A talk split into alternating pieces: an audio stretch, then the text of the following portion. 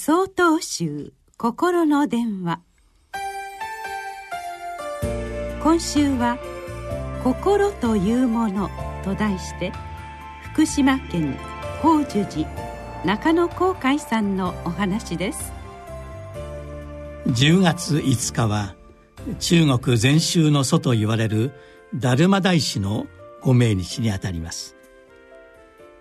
達磨大師は熱心に座禅修行に打ち込んだ方で座禅中のお姿をかたどったとされる赤い達磨さんの置物は現代でも縁起物として広く親しまれています。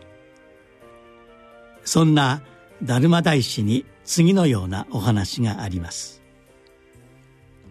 ある日のことです。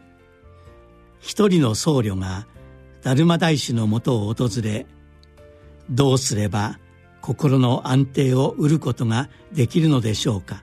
と尋ねました。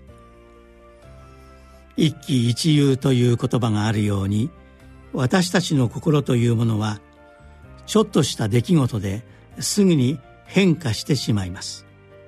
嬉しくなったり悲しくなったりちっとも落ち着くことはない。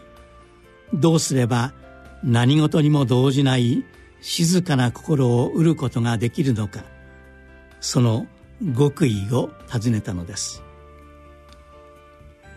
それを受けて達磨大師は「ならばその不安定な心をここに持ってきなさい」とこの僧侶に向かって言いました。心というものは見えるものでもなければ触れるものでもありません。達磨大師は実体のないものを意のままに操ることは誰にもできないと唱えました。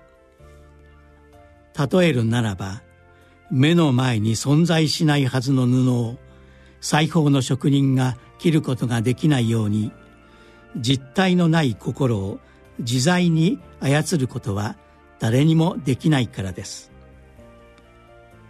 この僧侶はないものをあると思い込みできないことをできると思い込んでいました。